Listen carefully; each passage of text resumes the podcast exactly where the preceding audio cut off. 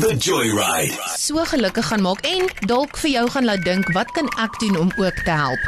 So daar's 'n klein seentjie met die naam Harry en hy's 'n baie groot boekliefhebber. Ja, soos een van Nikki se gunsteling mense dan. Ja nee, hy's definitief one of my peeps. Nou sy ma Laura werk by 'n senior sorgpraktisyn en dit is daarso in Engeland in Highfield. So in party daar dan sal sy vir Harry saam met haar werk toe neem en Harry sal dan maar net daar rondploeter. Nou maar vandat Harry begin leer lees het, het hy besluit dat hy kan so klein bietjie saam met die uh, die inwoners van die ouete huis gaan sit en vir hulle van sy gunsteling boeke voorlees. Dis die ou mense moet eintlik vir die kinders boeke lees en nou lees die kinders vir die ou mense boeke. En Presies. ek kan dink die ou mense love dit want dit is soos dit is soos jou kleinkind kom kuier. Presies en as hy in die kamer inkom dan helder almal se gesigte op. Bly net weg van die ou mense se sweeties af, hoor. Ja, want hulle gaan nie weet die butterscotch candies bly bietjie weg out of your daarvan. ear, you know. Ja, dan is dit 'n magic. Dit maak dit Ja. anders. Dan is dit 'n performance, Ai, verstaan? You know? In elk geval, so toe het dit nou 'n daaglikse ding geword. Dit was net 'n once-off, maar nou gaan Harry elke dag ouer huis toe en hy gaan lees elke dag vir hulle die boeke voor wat sy gunsteling is.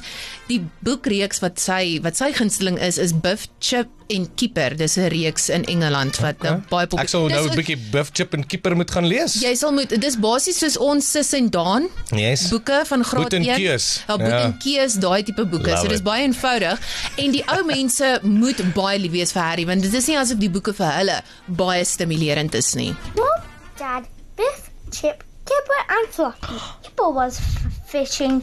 He got a hat. Biff was fishing. She got a crab. Chip was fishing. He got an octopus. Mom was fishing. She got a bucket. Dad was fishing. He got a boot. Psh.